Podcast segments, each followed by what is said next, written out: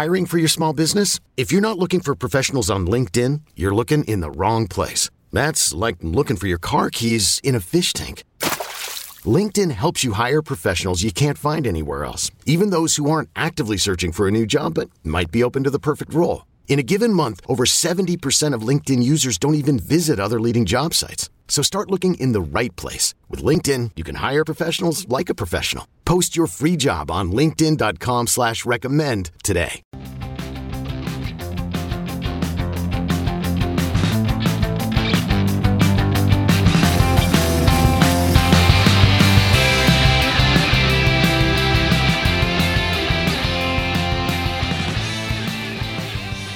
Welcome back to the Junkyard Dogcast, everybody. I'm Jake Rowe with Dogs 24 7. With me, Kip Adams and Rusty Mansell of Dogs 24 7.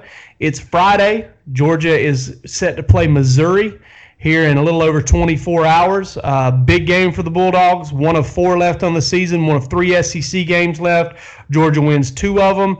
It clinches its spot in Atlanta. If it wins all of them, it is firmly in the college football playoff discussion and has a chance to basically play in play itself into the college football playoff uh, with a win over uh, with, with, a win in the SEC championship game. And again, that's provided they went out in the regular season. Uh, a lot has happened since the last time we, we we came to you guys. Georgia's ranked number six in the initial college football playoff. Uh, rankings, which is huge, uh, you know, and, and you can kind of debate on whether they deserve to be there or not. Listen, doesn't matter if Georgia's seven, doesn't matter if they're six, four, you know, 12, they're going to be in if they win five in a row, and and that's that's just all there is to it. We're going to touch on that a little bit. Obviously, we're going to talk about Missouri and the keys to that game. Going to talk about Chase Young's suspension briefly, and and you know our own unique uh, dealing with that type of situation. Uh, and we're going to make our picks. We, we got a lot to get to. We've got a lot. But let's start off, and and I'm not sure if the guys are, are completely expecting this, but let's start off with the Chase Young thing since it just broke before we started uh, recording, and I know we're dating ourselves with that. But but Rusty, don't necessarily want to talk about the ins and out, uh, outs of it because we don't know the ins and outs of it. How hard is it, man, when when something like this happens from our standpoint? Uh, to let people behind the ropes a little bit. Um, how hard is it to, to deal with this? Because you and I and, and Kip and uh, you know, I mean, a lot of people out there have experience with something in this in this same vein.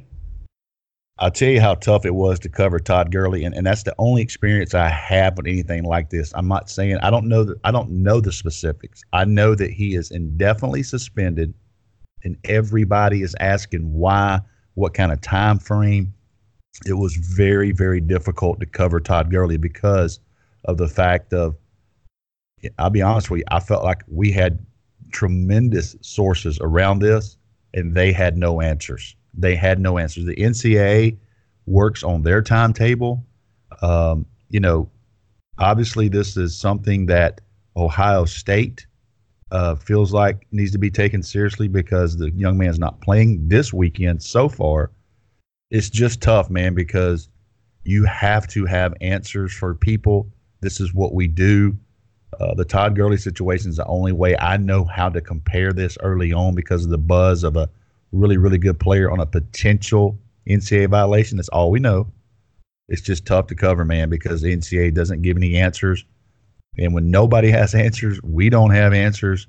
And it gets very, very frustrating. I know you guys were both involved with that and, and covering that side of it. It's just a hard, hard situation because the NCAA works on their timetable with something like this. It's not like they're going to say, hey, we're going to have an answer next Thursday. It will determine the rest of the year.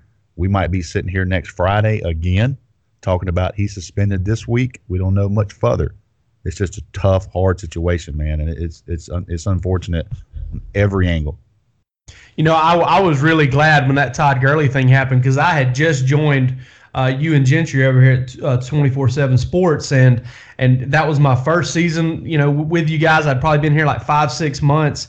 And I was really glad that I didn't have two extra kids. I just had the one because I was at, I was an absentee dad. It was it was around the clock it, I mean, 20 hours a day at the very least. Like I, I, you were, I was staying up late, waiting to hear back from people, waiting to get a text back, waiting to get the latest update because it's it's that important to people. And like you said, the hardest part about it is you can you can talk to in the Todd Gurley situation, you could talk to Todd himself.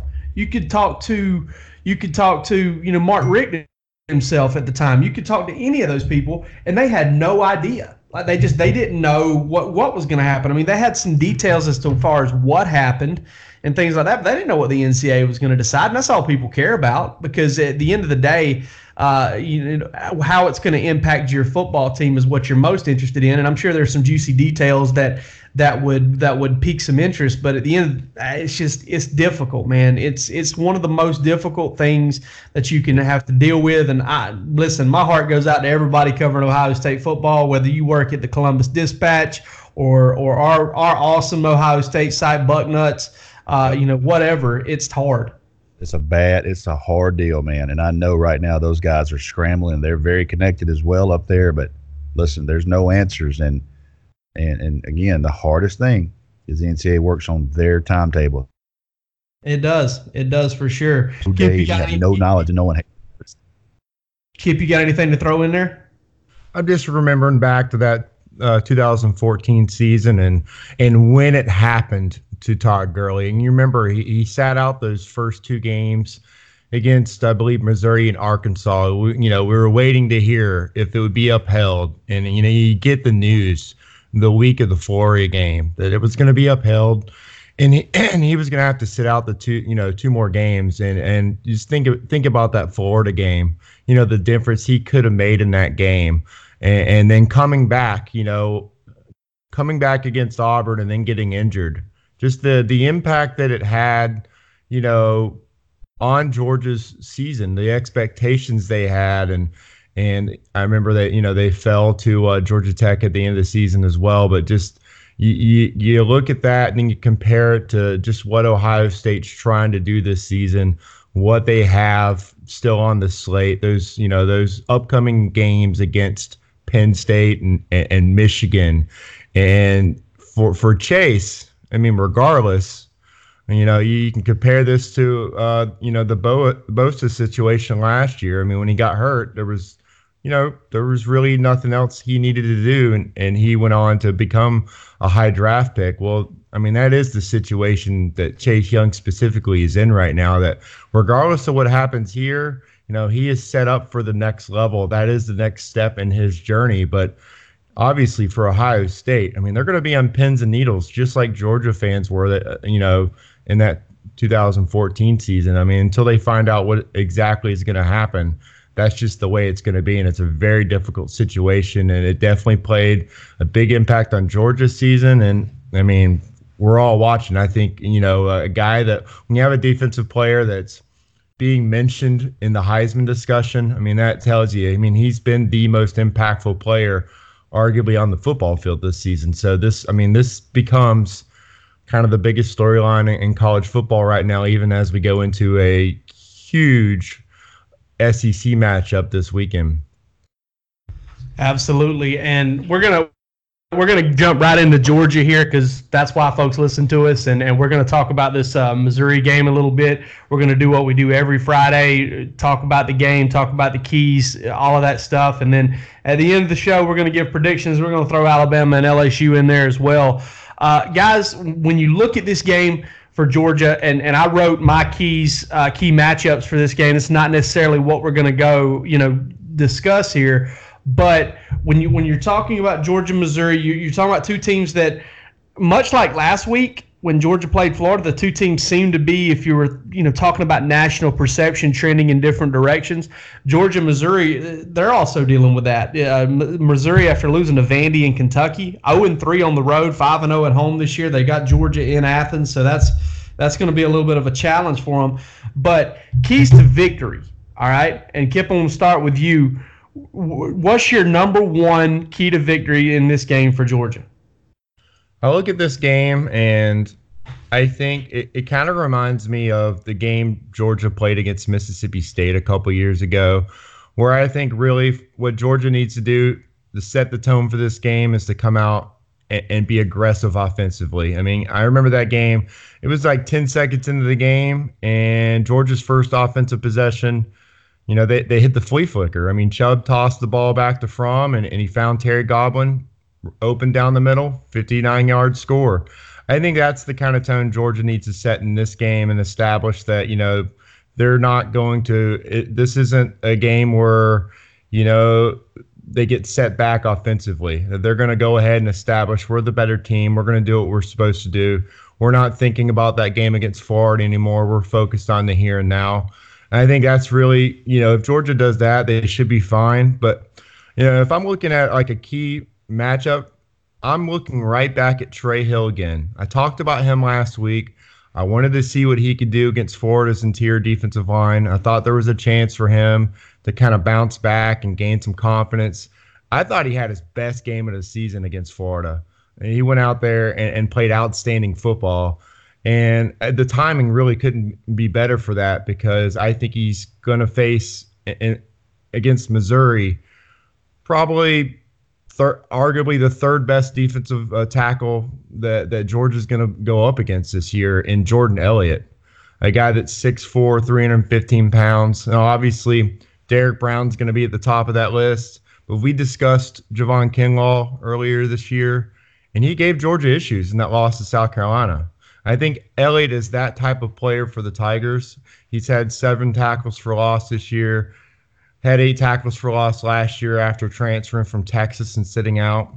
I want to see if if Trey Hill can string together back to back impressive performances and do it this week against a guy who, who could be drafted down the road. I think him playing a good game really sets Georgia well up offensively this game and really puts them in a position to kind of put this thing away potentially earlier in the game. I like that one. I like that one a lot. Mine's going to kind of be somewhere close to that. And uh, just going to go ahead and say it. Uh, Georgia's got to clean it up. And listen, I know the offensive line. You know whether you listen, whether you watch, you know, pay attention to Cole Cubelic or or or you know you look at Pro Football Focus. Everybody is talking real highly of Georgia's offensive line. And listen, they pass protected out of this world against a talented Florida pass rush. They've got to clean things up in the run game because I look back at that game and, and, and most of it was early. There were some times late, but there was a few instances later on, but most of it was early where it wasn't the extra guy that was getting free and, and wrecking Georgia's run game. It was the guy at the point of attack. And it was – it was a guard and a tackle, or, or not really a tackle. The tackles played really well. I know Isaiah McKin- uh, Isaiah Wilson blew one on the on the opening drive there, Georgia's first run play of the game or second run play of the game. But it was it's, it's a guard in a center or or somebody not holding a combo block long enough before they move up to the next level. It was putting a guy in a in an impossible situation. I think Florida's bear front did some stuff to kind of confuse Georgia there but they've got to clean up those mistakes because if you get the play started, if you do that at a high level, which is something I feel like this offensive line did extremely well in 2017 and 2018, D'Andre Swift is going to break some big runs. And that's what they've got to do. They've got to get it cleaned up up front. And and it's not an ability issue. It's not getting whipped up front issue. It's a get your timing around your combo blocks. And I wrote this today uh, in, in, our empty in the notebook feature that we do every Friday, where we basically take everything we saw and everything we heard over the course of the week, and we put it all in one big notebook, and we say here, you know, here's a catch-all. Here, here's everything from the week. But when, when you when you look at the the the fact that Georgia's offense line had one game together, and that was the the opening game of the season at Vanderbilt, and then it was it was to basically until Florida before everybody was healthy and there was no more musical chairs with Cade Mays moving around and playing a bunch of different spots. Now Georgia's kind of settled back into the way they practiced in preseason. This is game two of that, and I think you can expect some improvement. Georgia's offensive line in terms of continuity is in September when it's November. And so the, these next few games, starting with Missouri, I expect to see some of those issues getting cleaned up where where they are a little bit more efficient with their combo blocks and they are working up to the second level and getting the linebackers blocked because this whole idea that, that teams are putting a bunch of people in the box is nothing new. They've seen that for, for two straight years. They saw that for 29 games prior to this year, and they're going to continue to see it, and they need to handle it like they have in the past as opposed to how they've handled it through the middle of the season because this rushing attack is what's going to set everything up for Georgia, and I really think that the continuity on the offensive line can help, and, and it starts with Missouri. Rusty, uh, what's your what's your thoughts on that? I, you know, I went back and watched the Missouri game from last year, and really, truthfully, just because I wanted to see both teams were three and zero, oh, and I think things changed for Georgia defensively, and you've seen Kirby Smart and what they're doing as far as challenging the guys about the amount of run yards, uh, rushing yards that Missouri had on Georgia last year. And I went back and watched that game, and the one key thing I picked up is you know who didn't play was number 99. And after Georgia inserted Jordan Davis into their lineup last year, we all know things kind of changed for them. This was early in the year last year. This was the fourth game last year. They played at Missouri. And Missouri had a turnover. Uh, Tyson Campbell with a, a, fumble recovery. They had a block kick for a touchdown.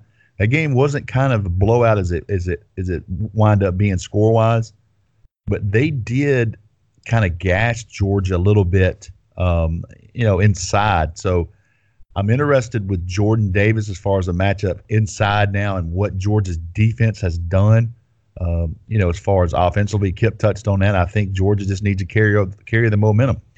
Uh, we all said the same thing for two weeks. You're going to find out what Georgia is about and what offensive game plan they have and any new wrinkles they have against Florida because the season was on the line.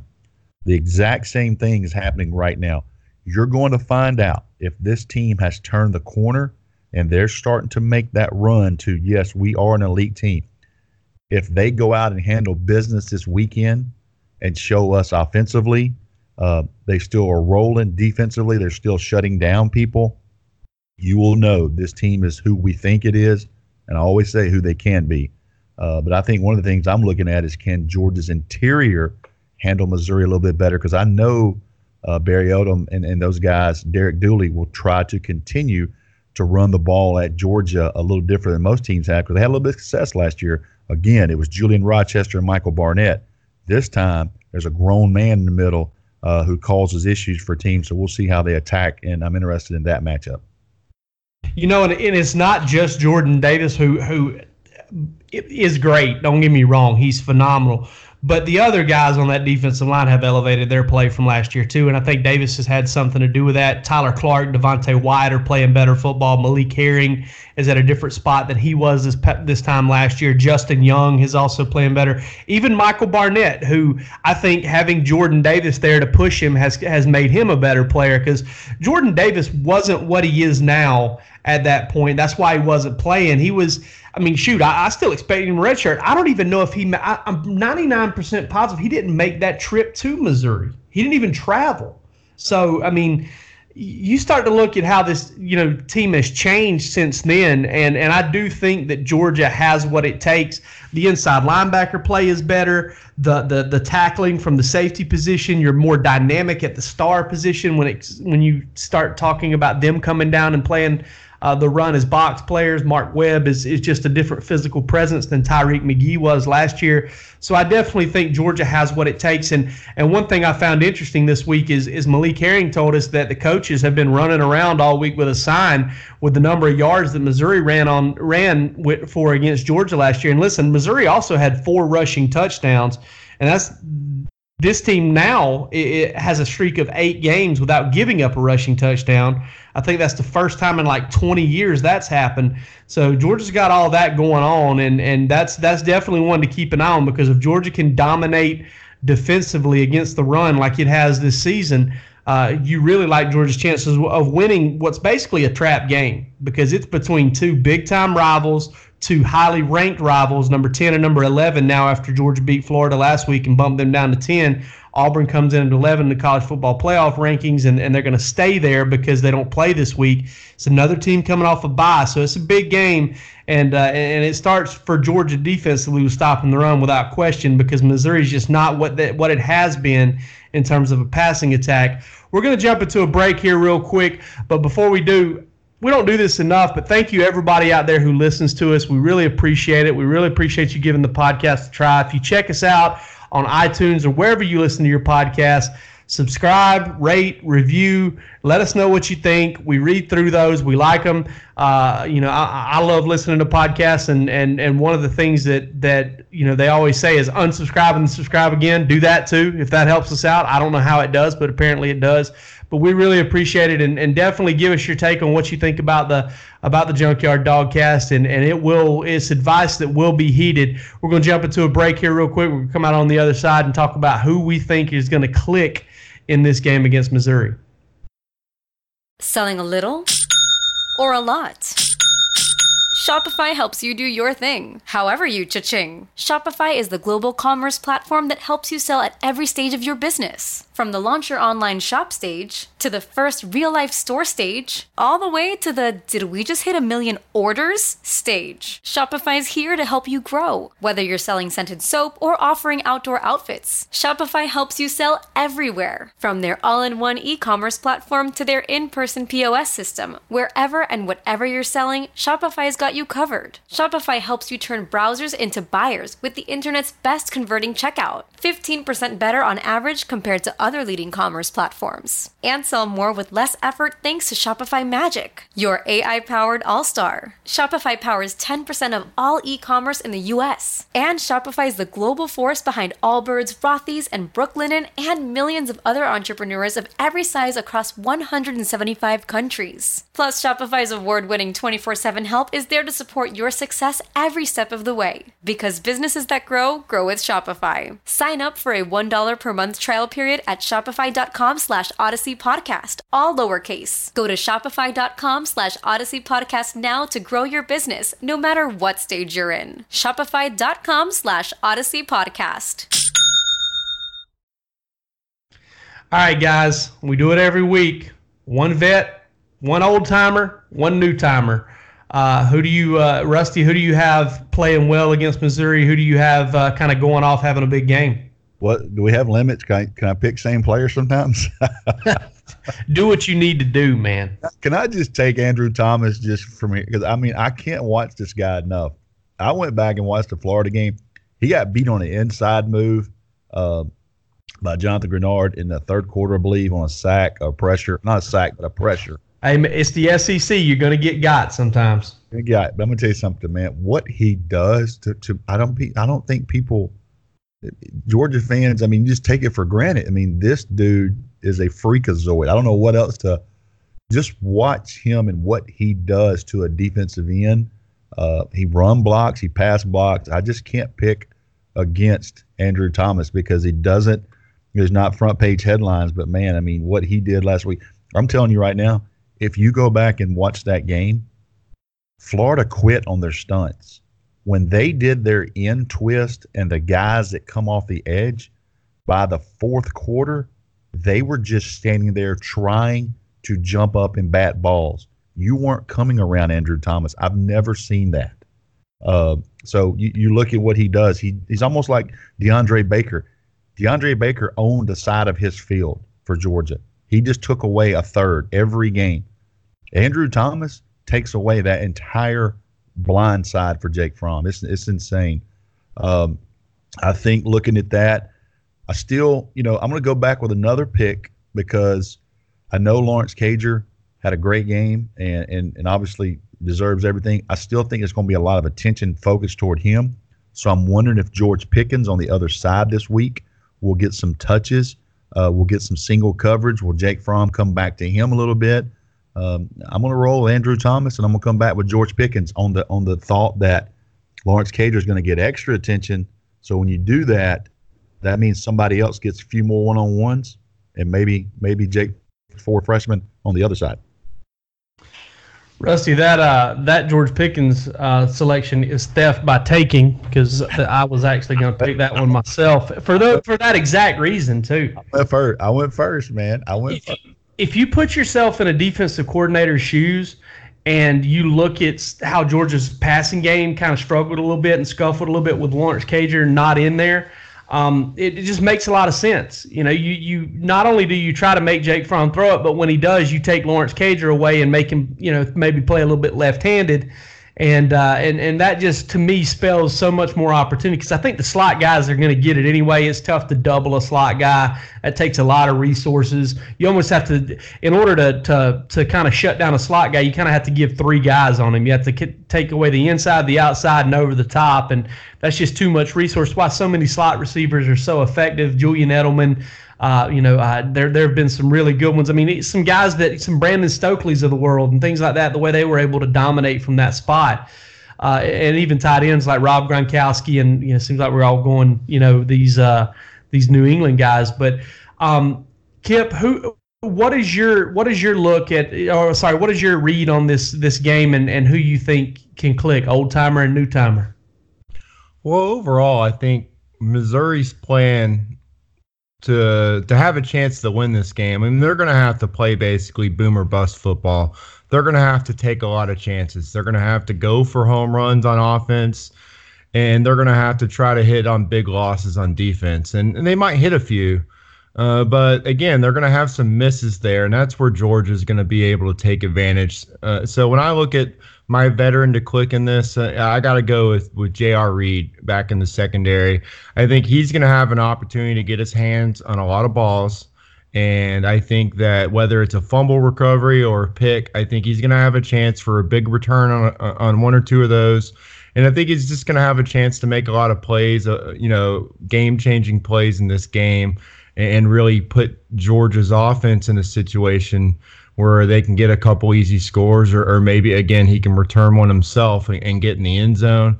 You know, they did it several times against Missouri last year. So I, I like J.R. Reed to have a big game. I think you know it's he's a guy that's kind of he's been playing pretty solid football for the most part, and this is one of those games where he can kind of jump up and really come off the page as being a, a big game changer for Georgia here in his final season. And flipping it to a, a younger guy, like I said, I think that Missouri is going to be aggressive. And on a couple of those run blitzes, I, I, think they're really going to set themselves up if they pick, you know, the wrong gap to to Georgia being able to get that second and potentially behind their defense on on a couple runs. I, I look at what Missouri has done defensively overall; they've been pretty solid, but they've been allowing an an average of 220 rushing yards, five yards per carry in their last three games against Ole Miss, Vanderbilt, and Kentucky. So that, I mean that's a recipe for success for Georgia's run game. And really, I look at last year's game. It, Elijah Holyfield had a really strong game. He broke a lot of tackles for chunks of yardage. So when I look at Georgia's backs, I look at a guy that hadn't really had a lot of run recently. I look at Zamir White. You know, he hasn't had a lot of play as of late, but just you know, if Georgia's looking at matchups, you know, I could see him playing that Holyfield role and, and, and gashing their defense late in the game, help putting this out of reach for Missouri and, and breaking off a couple big plays and, and, potentially ended up being that, you know, maybe that leading rusher in, in this game and having kind of a game where, you know, the fans get excited about, you know, they're a, a young running back. We talked about Zamir and how you can't expect too much of him early in the season coming off of a major injury this is the part of the season where maybe he starts to pick up a little bit. Maybe he, he you know, he gets he he gets his strength back, his confidence back, and maybe he can he can have a more significant role for Georgia late in the season and give them another guy that defenses have to prepare for after, you know, D'Andre Swift and Brian Herrien. So this is I just think, you know, you take a chance on an opportunity for a young guy. I think the matchup bodes well for Zamir White if he's ready for that and, and, and if they're ready for him to have that role, for him to be very successful against this Missouri defense. It's, again, going to have to be very aggressive. And I think that's probably going to be ultimately something that, that, that bites them in the end. Uh, I'm going to go to the defensive side for for my veteran, and it's because of the style of offense Missouri has. You know, Kelly Bryant supposedly healthy, going to play in this game. You're going to see some zone read. You're going to see some perimeter stuff because of you know Jordan Davis and that defensive line and, and how they spill things to the edge. And and when when you have that type of attack, I, think Tae Crowder is, really at his best. Uh, you know, he, he's really good at funneling uh, out to the edge and and you know kind of running plays down. And um, you know, I think he's a guy that has a chance to get rack up a couple tackles for a loss. He's he's Georgia's leader in that regard from from the line from the inside linebacker position this year, and I think he's going to have a pretty big game. You know, you talk, Kip, you talked about getting some opportunities in the passing game. You know, he had a big interception there last year, and and I think that that he's a guy that can kind of um, get underneath the throw and, and maybe pick one off. I, I do see him having a, a pretty big game. I thought he played really well against Florida, despite not racking up a bunch of tackles, but he was around the football all game. And then, ah, man, this is tough on the on the youngster because I've got a few in mind, and and I I'm with you on Zamir White. I, I wrote that as another thing when I emptied the notebook today. I really feel like we're we're coming into a stretch of the season where he's going to have a big carry, a big play. Only 42 touches this season. He's a lot fresher than a lot of the defenses he's going to be going up against. But I'm going to go with Dominick Blaylock. That slot receiver position is tough to cover. He had a big catch last week against Florida, got into the end zone, made a play you know, I think with with Missouri and some of the stunts they do and some of the guys they're going to have in the box to kind of shut Georgia's run game down, to try and shut Georgia's run game down, I think that that Fromm's going to have some chances just to kind of raise up, throw it out to the edge, and let uh, Dominick Blaylock do his thing. I think he's Georgia's best player when it comes to catching the ball out there and breaking a tackle or two and picking up yardage, kind of an extension of the run game. So I like Dominick Blaylock in that role, and and I think it's it's been a little bit it's been a little while since he kind of you know, flashed in a game probably since Notre Dame, to be honest with you. So I think that he's a guy that, that can kind of make an impact on this game and and uh, you know three touchdown catches on the year and and you know having a, a, really solid freshman season and I think kind of spelling out what, what what most of us see as a pretty bright future at Georgia. All right, let's let's go to let's go to Alabama LSU first. Discuss that one before we pick Georgia Missouri to end the show and folks, this is I mean, obviously this is one of the reasons that that folks love SEC football. I know there are probably people outside of the SEC, outside of the Southeast region who get tired of it. There are some who absolutely love it. Uh, even if they root for a Big Ten or Big 12 or, or Pac 12 or ACC team, they, they still enjoy watching SEC football. This is more than likely going to be as, uh, uh, CBS's highest rated game of the year. Uh, I believe Georgia, uh, Alabama. I'm sorry, Georgia, uh, Notre Dame was going into this week. But Rusty, what's your read on this game? It, it seems a lot like you, even with it being played in Tuscaloosa, it seems like this this one has the makings of being what it's been billed to be uh, in, in, past years when maybe it didn't live up to expectations. Who who have I had not had the you know what's to pick? I I've been on LSU all year. Have I not? You have, even though you even though you were on LSU and didn't put them in your top four or something, top two or whatever. Why are we bringing up old stuff? I just so as we tape this, and you're and it's going to be talked about. Peter Burns comes out on Friday morning and says he was at Alabama's practice yesterday and doesn't think Tua looks natural. Thinks he will play, but he goes, "This is not the same Tua."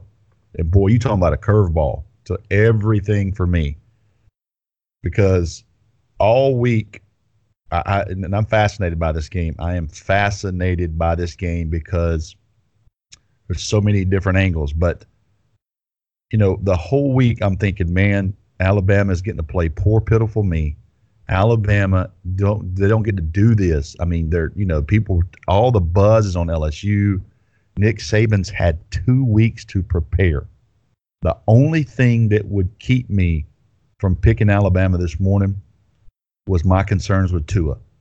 And then I see this, and uh, I'll be honest with you, I'm not sure Peter Burns will get back in practice over there or not after that. But um, he's done, man. He's I'm done at Alabama practice. Boy, they're a lot. I mean, I can't even imagine because that that thing is just taking off everywhere. Um,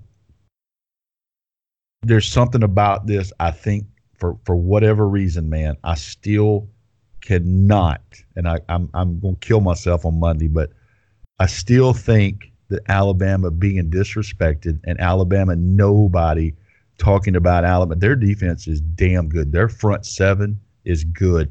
Their defensive backs are good. Their wide receivers are ridiculous. Can a 60 or 70% Tua beat LSU? I don't know. But I'm telling you this I have confidence in Alabama's defensive backs against LSU. I have confidence in Nick Saban with a defensive scheme for two weeks against LSU. And I have really thought hard about this game, but that really threw me a curveball. I'm going to stay with my gut this week, and I love LSU. And I'm telling you, man, if LSU wins a close game and Tua is not healthy, all hell is going to break loose in the playoff scenario. We'll talk about that the rest of the year. I'm going to go this morning, and I'm going to stick with my guns, and I'm going to think that Tua has enough to give LSU problems. And I'm going, and that spread is six and a half right now. It may change based off that type of information and that is big information because nothing has came up come out of Alabama in two weeks on Tua. I'm still going to say Alabama 27, LSU 20. Spread six and a half right now. I'll say Alabama 27, LSU 20. Kip, what you got? I mean, this like like Rusty said, this game is fascinating. I saw the the uh, tweet that Todd McShay put out on, on this game. I think it was yesterday. You know, talk about that 2011 Alabama LSU game, and they had 13 guys picked in the next draft, and and he's looking at these two rosters, and he thinks there's 24 guys who could be taken in the 2020 NFL draft. Uh, you know, that's I can't think of a game this decade that that might have that kind those kind of numbers on the football field at once. So this obviously there are a lot of different facets here. I look at what Joe Burrow's done against, I would say, some pretty good defenses this year. I mean, Auburn's defense, you know, is probably top two, you know, in the conference. And and Joe hit 76% of his throws, threw for 321 yards and a touchdown. We saw Florida's defense; they're pretty solid as well, and he hit 78% for 327 yards and four touchdowns. He's shown he can do it. Alabama's defense, again, we talked about them being young, but they are, you know, they're getting better every week. It really all comes down to is it the driver or is it the car when we talk about Alabama's offense? I mean, uh, we saw Mac Jones look pretty good against an Arkansas team that really gives us nothing. I mean, we don't we didn't learn anything from that as far as how important the specific quarterback is and, and how important Tua might be to this offense. So if he comes out there and, and he's healthy enough to to play at a, you know a solid level, I like Alabama in this game just because of the weapons he has. I mean, Najee Harris doesn't get enough cred for his ability to catch passes out of the backfield. I mean, he's been outstanding for them this year while still, you know, averaging over five yards to carry as well. But Jerry Jeudy, DeVonta Smith, Henry Ruggs, Jaylen Waddle, I don't know if we've seen a, a wide receiver corps like that before. Uh, I mean, I, I can't recall seeing one in the SEC. Just the weapons that he's going to have, I think will be the difference in this game. And I'm also, I, am still worried. I know he's looked good against some other teams, but can can Clyde Edwards-Helaire, can he really run in Alabama? You know, is he even going to get the opportunity? Because I think Alabama's going to have ball control offense. They're going to have long drives down the field. I think they're going to win the time of possession battle pretty handily in this game. I got Alabama winning 30 to 24. And, you know, once again, Ed Orgeron's going to have to go, you know, back to the whiteboard. This is the, you know, his best opportunity to beat Alabama. And I'm just not sure they're going to be able to get it done against the weapons that Alabama has on offense. Man, I've had a lot of fun watching LSU this year. I really have. I think they do some really cool stuff on the offensive side. They've got some talented defensive backs. Grant Delpit's probably my favorite player in college football to watch. I love good safety play. Um, you know, I definitely think LSU has the horses to slow Alabama's offense down a little bit, especially if Tua is banged up. But the one thing I look at here is I look back at that that Auburn game last week, and I know Alabama's not as good as Auburn on the interior. They're not going to be able to get pressure with three and four as much as Auburn did. But you know, LSU racked up yards and racked up yards, but they were unable to score. In that game. They were unable to, you know, do do anything really in terms of getting the ball in the end zone. 23 points, and I just think Alabama's defensive backfield is is extremely talented. I mean, you look at the cornerback positions, Diggs and and and Surtain. You got uh, Xavier McKinney and Jared Mayden at, at, the safety positions. You got Shyheim Carter at the star. You know, Florida's really good at corner, average at safety. Georgia proved that. I think Alabama is the total package in, in the secondary. It's going to be the best secondary Joe Burrow is going to face this year, no matter where LSU goes. I think it's the most complete secondary that, that Joe Burrow will face this year. And and I look at this game at home. The only thing that gives me pause on this for Alabama is the kicking game because if it comes down to a close one, Alabama's still struggling in the kicking game. They're still struggling with field goals, and and that's something that gives me pause. But I don't think it gets to that. I really like Alabama at home. I have for a while, and that that's somebody that listen. I think LSU is one of the top four teams in the country. I think it's going to have an argument no matter what happens. Let's say Alabama wins this game, Georgia beats Alabama in the SEC championship game. You wouldn't get a big time argument out of me if if Georgia, Alabama, and LSU made up two, three of the top four teams. I, it's just, I think I think LSU, Alabama are that good, and and I think that at that point Georgia would have showed you that they're that good too. But uh, but I like Alabama in this game. I'm I'm going to take the Crimson Tide. Uh, I'm going to take them 30 to 17. I, I, I think I just think it's going to be a little bit more of a of a uh, they're going to control this game. Uh, you know, Nick Saban versus Ed Orgeron, who listen, got a lot of respect for the guy. He he's a coach that that kind of learns from some mistakes and has done some good things. But I really think that that Alabama's the better football team front to back, and I, and I think that kind of shows in a game like this where you've had two weeks to prepare, and it's just hard to bet against Alabama. So I'm I'm going to take Alabama 30 to 17. Let's look on to Georgia, Missouri, and, and Kip, starting with you. How's it going to go?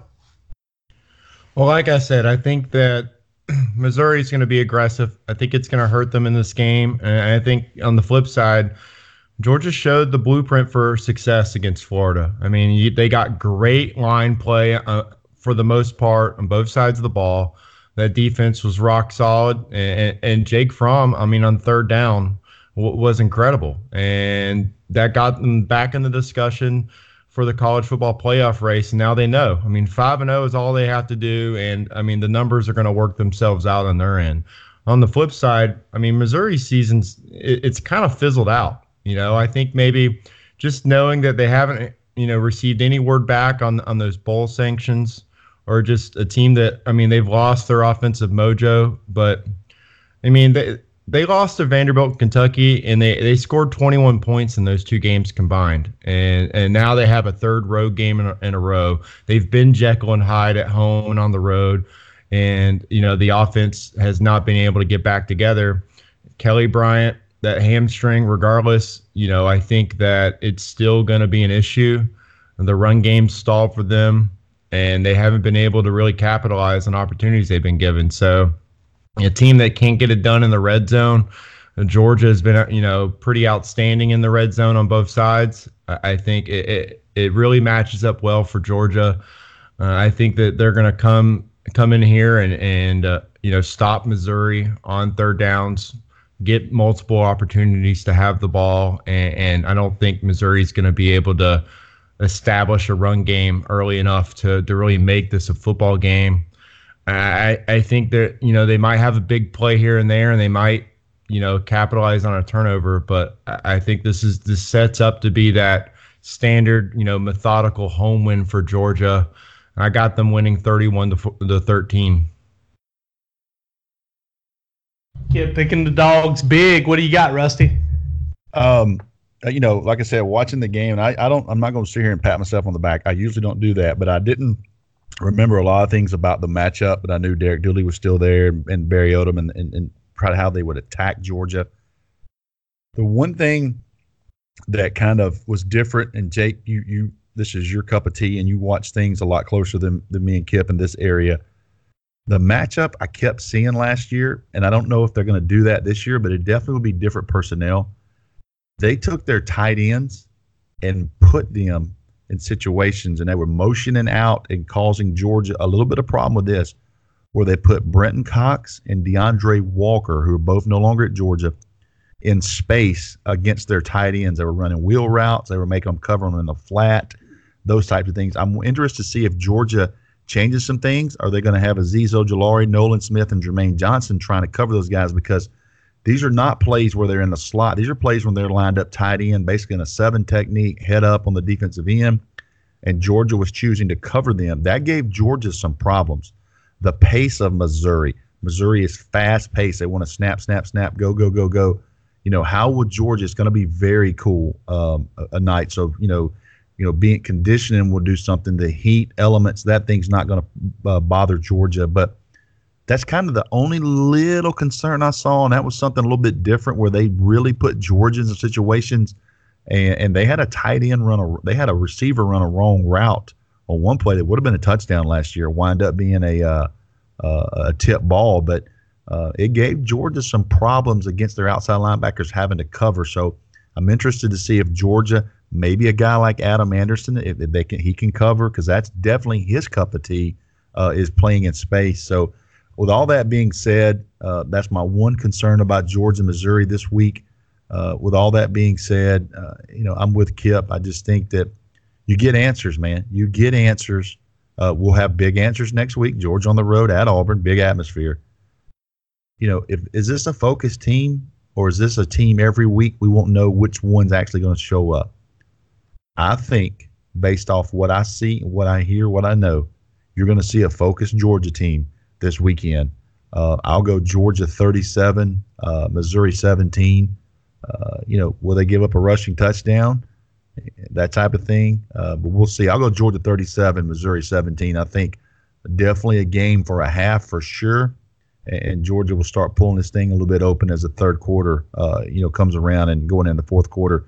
I think it'll be a very cold, uh, but a very pleasant light them up as they start the fourth quarter at Sanford Stadium.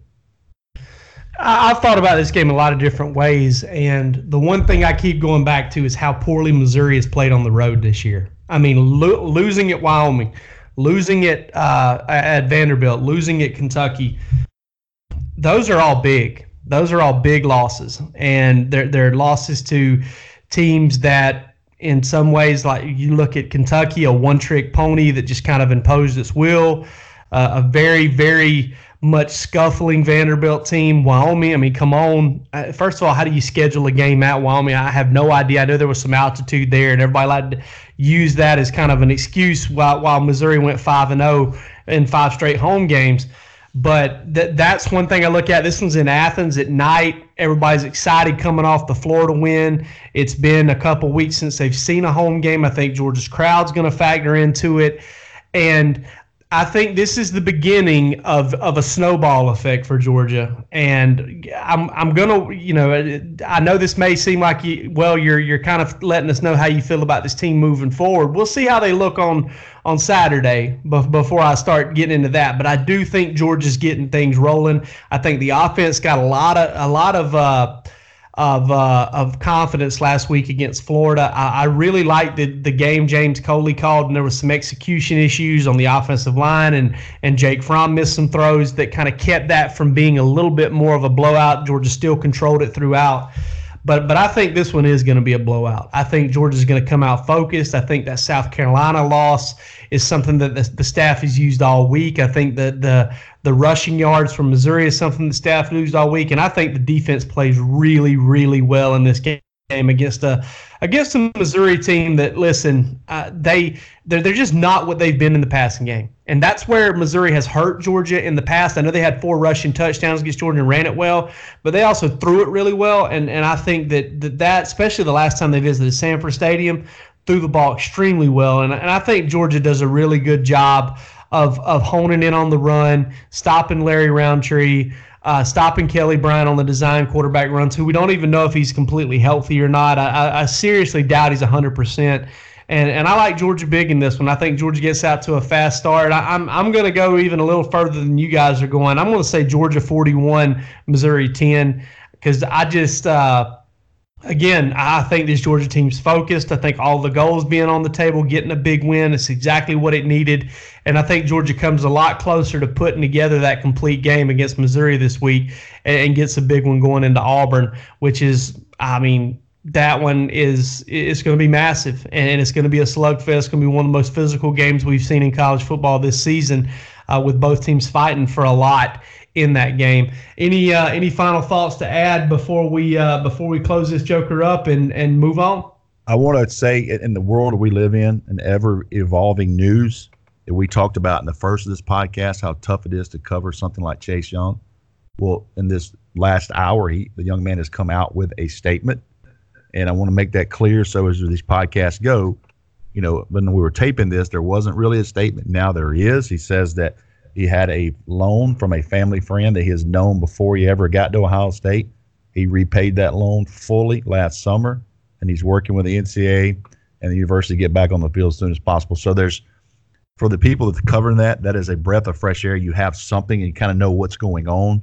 So make it clear, you know, we, we, we didn't have an angle anything like that. We're, we had information at the first, and now we have this kind of news at the end. So you know, hope the young man gets on the field quick. Um, you know, he was able to make a statement, and, and just want to make that clear to people that hear this podcast later on.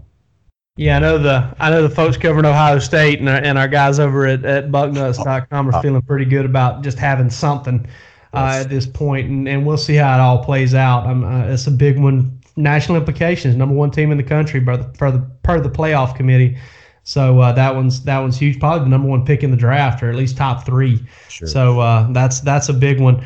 All right, guys, we'll have this. We'll have the Georgia Missouri game covered for you on Sunday. We'll start previewing Auburn. Uh, that one's going to be huge too. And and but this is the first clear. This is next man up. This is uh, this is the most important game because it's the next. And uh, we'll see how Georgia handles it. But for this for this episode of the Junkyard Dogcast, I'm Jake Rowe, Dogs twenty four seven.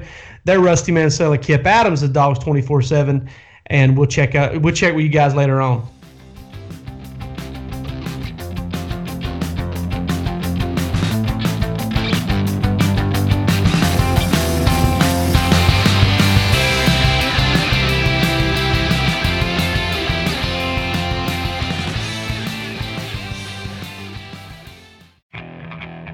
Okay, picture this. Friday afternoon when a thought hits you. I can waste another weekend doing the same old whatever, or I can conquer it. I can hop into my all new Hyundai Santa Fe and hit the road. Any road. The steeper, the better. Because my all new Santa Fe is available with HTRAC, all wheel drive, so I can hit the trail without a worry in the world. Heck, with three rows and best in class rear cargo space, I can pack the whole family in with all our gear. We've got available dual wireless charging for our phones so we'll never lose touch with civilization, and we won't lose touch with the primordial power of Mother Earth. So which is it? Waste the weekend or do something a little more epic? And conquer it in the all-new Hyundai Santa Fe. Visit HyundaiUSA.com or call 562 for more details. Hyundai, there's joy in every journey.